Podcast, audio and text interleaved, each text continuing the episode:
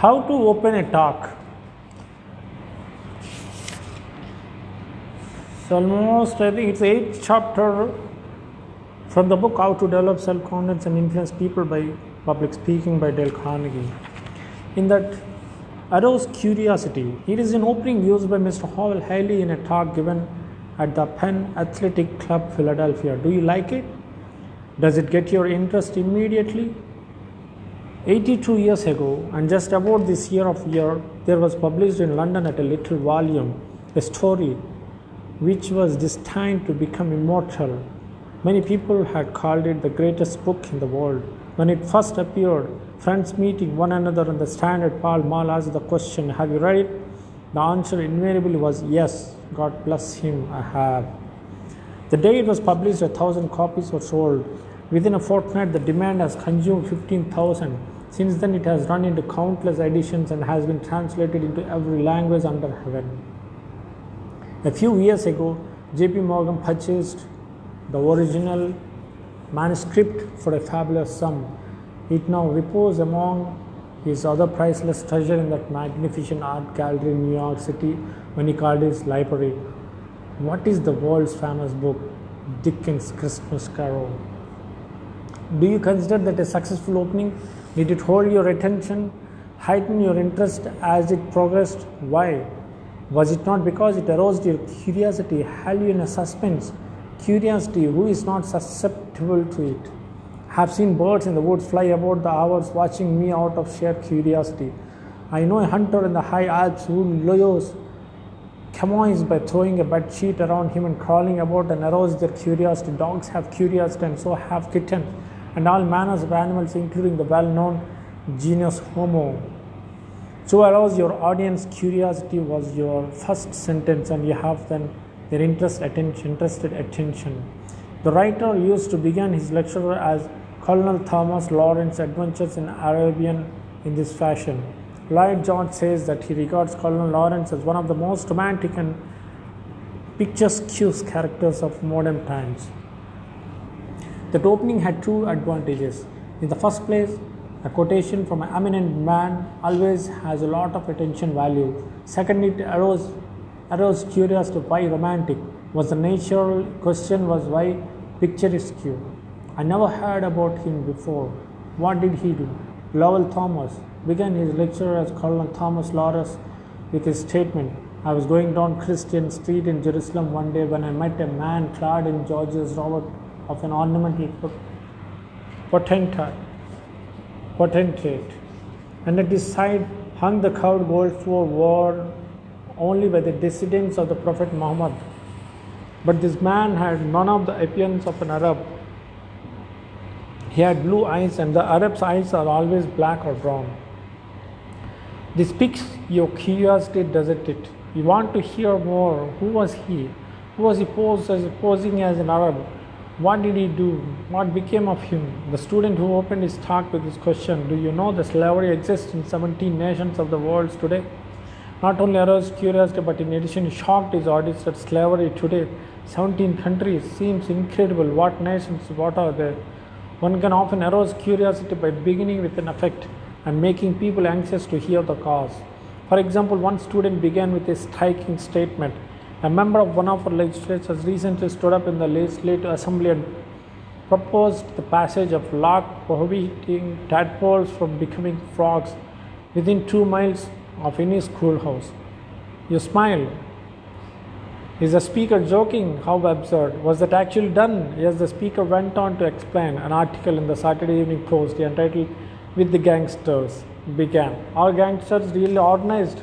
As a rule, they are. How? With 10 words. You see, the writer that the article announced the subject told you some, uh, something about it and aroused your curiosity and how to gangster organized, very cred-. Every person who aspired to speak in public out to study the technique that magazines writers employs to hook the reader's interest immediately. You can learn far more from them about how to open a speech than you can by studying collections of printed speech. Why not begin with a story?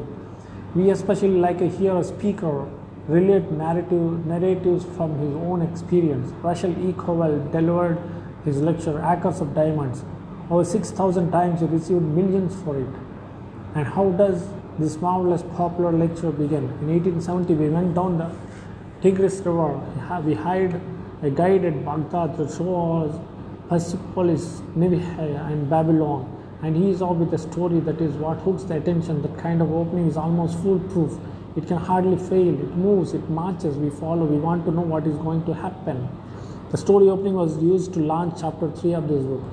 Here are opening sentences taken from two stones that appeared in a single issue of the Saturday Evening Post. The sharp crack of a revolver punctuated the silence, an incident trivial in itself but not at all trivial in its possible consequences occurred at the Montview, Hotel, Denver during the first week of July. It so aroused the curiosity of Goebel, the resident manager, that he referred it to Steve Faraday, owner of the Mount, Montview and half a dozen other Faraday hotels. When Steve made his regular visit a few days later on his midsummer swing of inspection, note that those openings have action. They start something, they arouse your curiosity, they want to read on, you want to know more, want to find out what is what it is all about. Even the unpracticed beginner can usually manage a successful opening if he employs the story technique and arouse our curiosity. Begin with a specific illustration. It is difficult, it is orders for the average audience to follow abstract statements very long. Illustrations are easier to listen to, far easier. Then why not start with one? It is hard to get speakers to do that. I know I have tried. They, for, they feel somehow that they must first make a few general statements, not at all. Open with your illustrations, arouse the interest, then follow with your general remarks with your wish an example for this technique. Please turn to the opening of chapter 6. When a technique was employed to open this chapter, you are now reading. Use an exhibit. Perhaps the easier way in the world to gain attention is to hold up something for people to look at. Even savages and half-wits and babe, babies in a cradle and monkeys in a store window and dogs on the streets will give heed to that kind of stimulus. It can be used sometimes with effective before the most dignified audience. For example, Mr. S.S. Ellis of Philadelphia opened one of his talk by holding a coin between his thumbs and forefinger and high above his shoulder. Naturally, everyone looked. Then he inquired, Has anyone here ever found a coin like this on the sidewalk? It announces that the fortunate finder will be given a lottery in such and such a real estate development.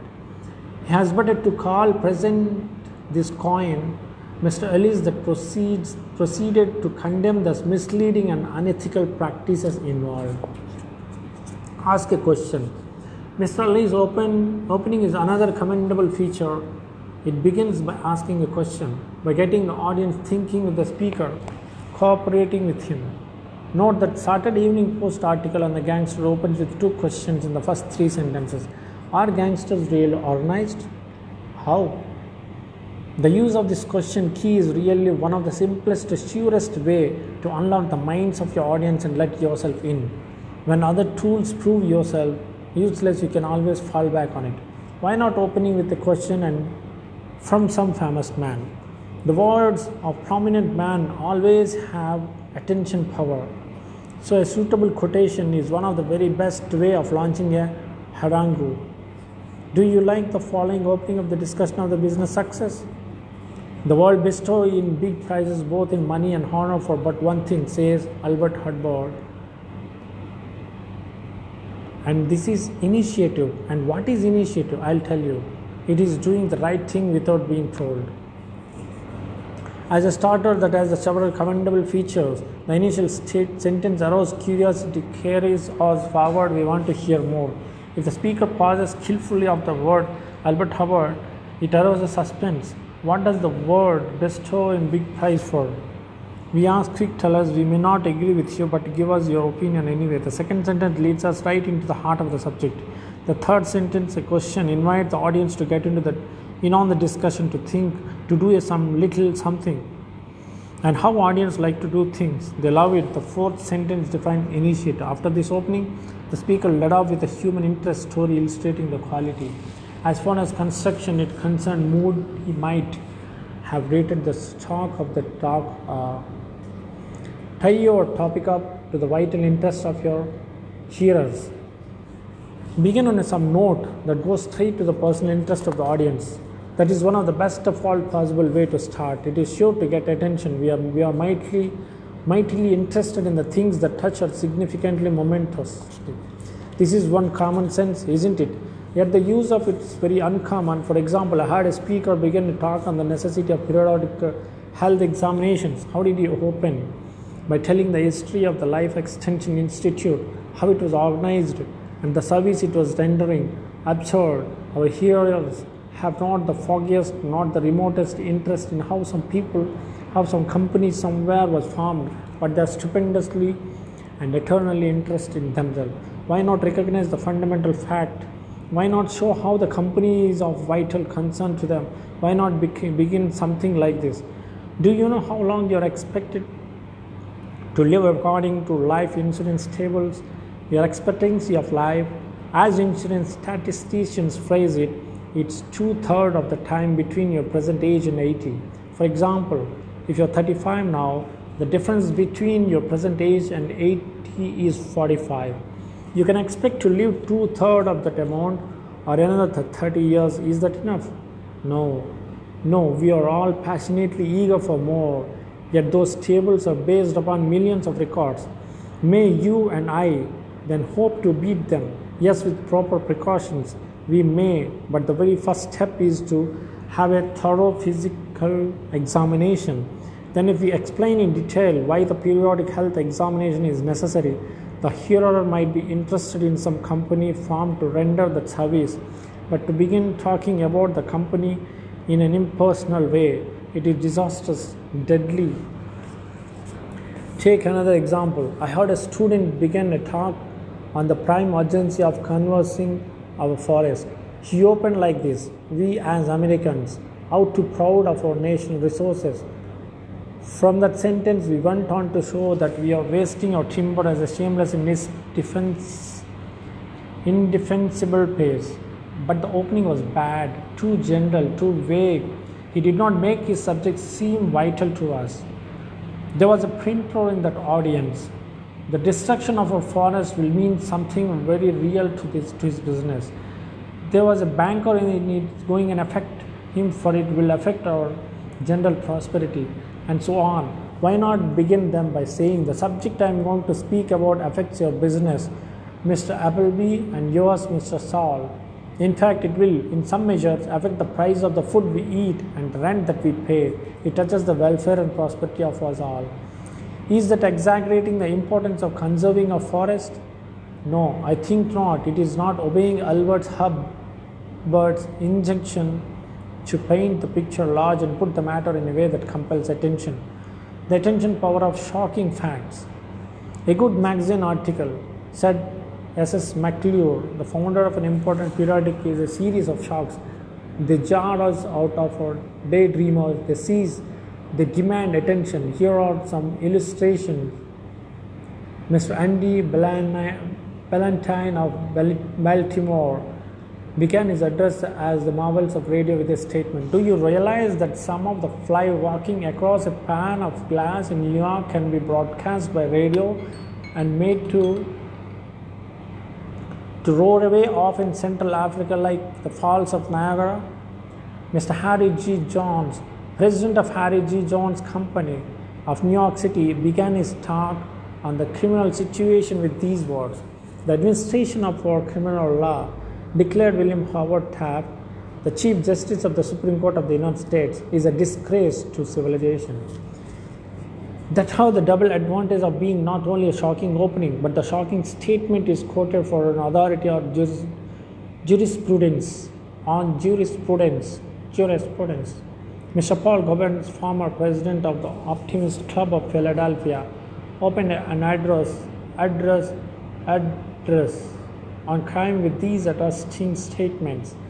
The American people are the worst criminals in the world. Astounding as that assertion is, it is true. Cleveland, Ohio, has six times as many murders as all London. It has 170 times as many robberies according to its population as has London. More people are robbed every year or assaulted with intent to rob in Cleveland that in all England, Scotland, and Wales combined. More people are murdered every year in. Louis than in all England and Wales. There are more murders in New York City than in the France or German or Italy or the British Isles. The sad truth of the matter is that the criminal is not punished. If you commit a murder, there is less than one chance in a hundred that you will ever be executed for it. You, as a peaceful citizen, are 10 times as liable to die from cancer as you would be hanged if you shot if you shot a man. That opening was successful Mr. for Mr. Gibbons put the requisite power and earnest behind his words. They lived, they breathed, breath, breathed. However, I have heard other students begin their talks on the crime situation with somewhat similar illustrations at the openings which were mediocre. Why? Words, words, words. The technique of construction was flawless, but their spirit was nil. The manners was vitiated and emaciated all the same. The value of the, the value of seemingly casual opening how do you like the following opening and why? Mary E. Richmond is addressing the annual meeting of the New York League of Women Voters in the day before legislation against child marriages. Yesterday, as the train passed through a city not far from here, I was reminded for a marriage that took place there a few years ago. Because many other marriages in the state have been just as hasty and disastrous as this one.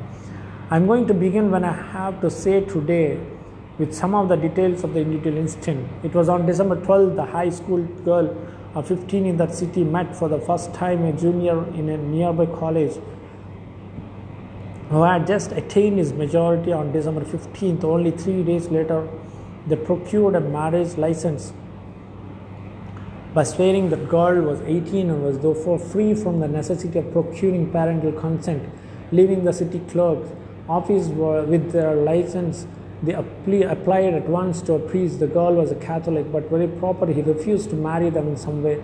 Perhaps, though this priest, the child's mother, received the news of the attempting marriage. Before she could find her daughter, however, a justice of the peace had united the pair. The bridegroom then took his bride to a hotel when they spent two days and two nights, at the end of which time he abandoned her and never lived with her again. Personally, I like the opening very much. The very first sentence is good in focused and interesting reminiscence. We want to hear the details. We settle down to listen to a human interest story. In addition to that, it seems very natural. It does not smack of the study. It is not a formal. It does not smell of the lamp. Yesterday, as the train passed through a city not far from here, I was reminded for a marriage that took place there a few years ago. Sound natural, spontaneous, human sound like one person related another any interesting story to another an audience like the, likes that but it is very liable to shy at something too elaborate something that reeks of preparation with malice therefore thought we want the art that conceals art summary of this chapter the opening of a talk is difficult it is also high important for the mind of your hearers as fresh than and comparatively easy to impress. It is too much consequence to be left to change, left to chance. It ought to be careful worked out in advance. The introduction ought to be short, only a sentence or two. Often it can be dispensed with altogether, wade right into the heart of your subject with the smallest possible number of words. No one objects to that. Novices are prone to begin either with attempting to tell a humorous story or by making an apology. Both of these are usually bad. Very few people, very, very, very few, can relate a humorous anecdote successfully. The attempt was usually embarrass the audience instead of entertaining them. Story should be relevant, not dragged in just for the sake of a story. Humor should be the icing on the cake, not the cake itself. Never apologize. It is usually an insult to your audience. It bores them drive right into what you have to say, say it quickly and say down. A speaker may be able to win the immediate attention of his audience by arousing curiosity, relating a human interest story, beginning with a specific illustration, using an exhibit, asking a question, opening a striking quotation, showing how the topic affects the vital interest of the audience, starting with shocking facts. Don't make your opening too formal. Don't let the bones show. Make it appear free, casual, inevitable. This can be done by referring to something that has just happened or something that has just been said. That's all. Thank you. Thank you for hearing. Thank you very much.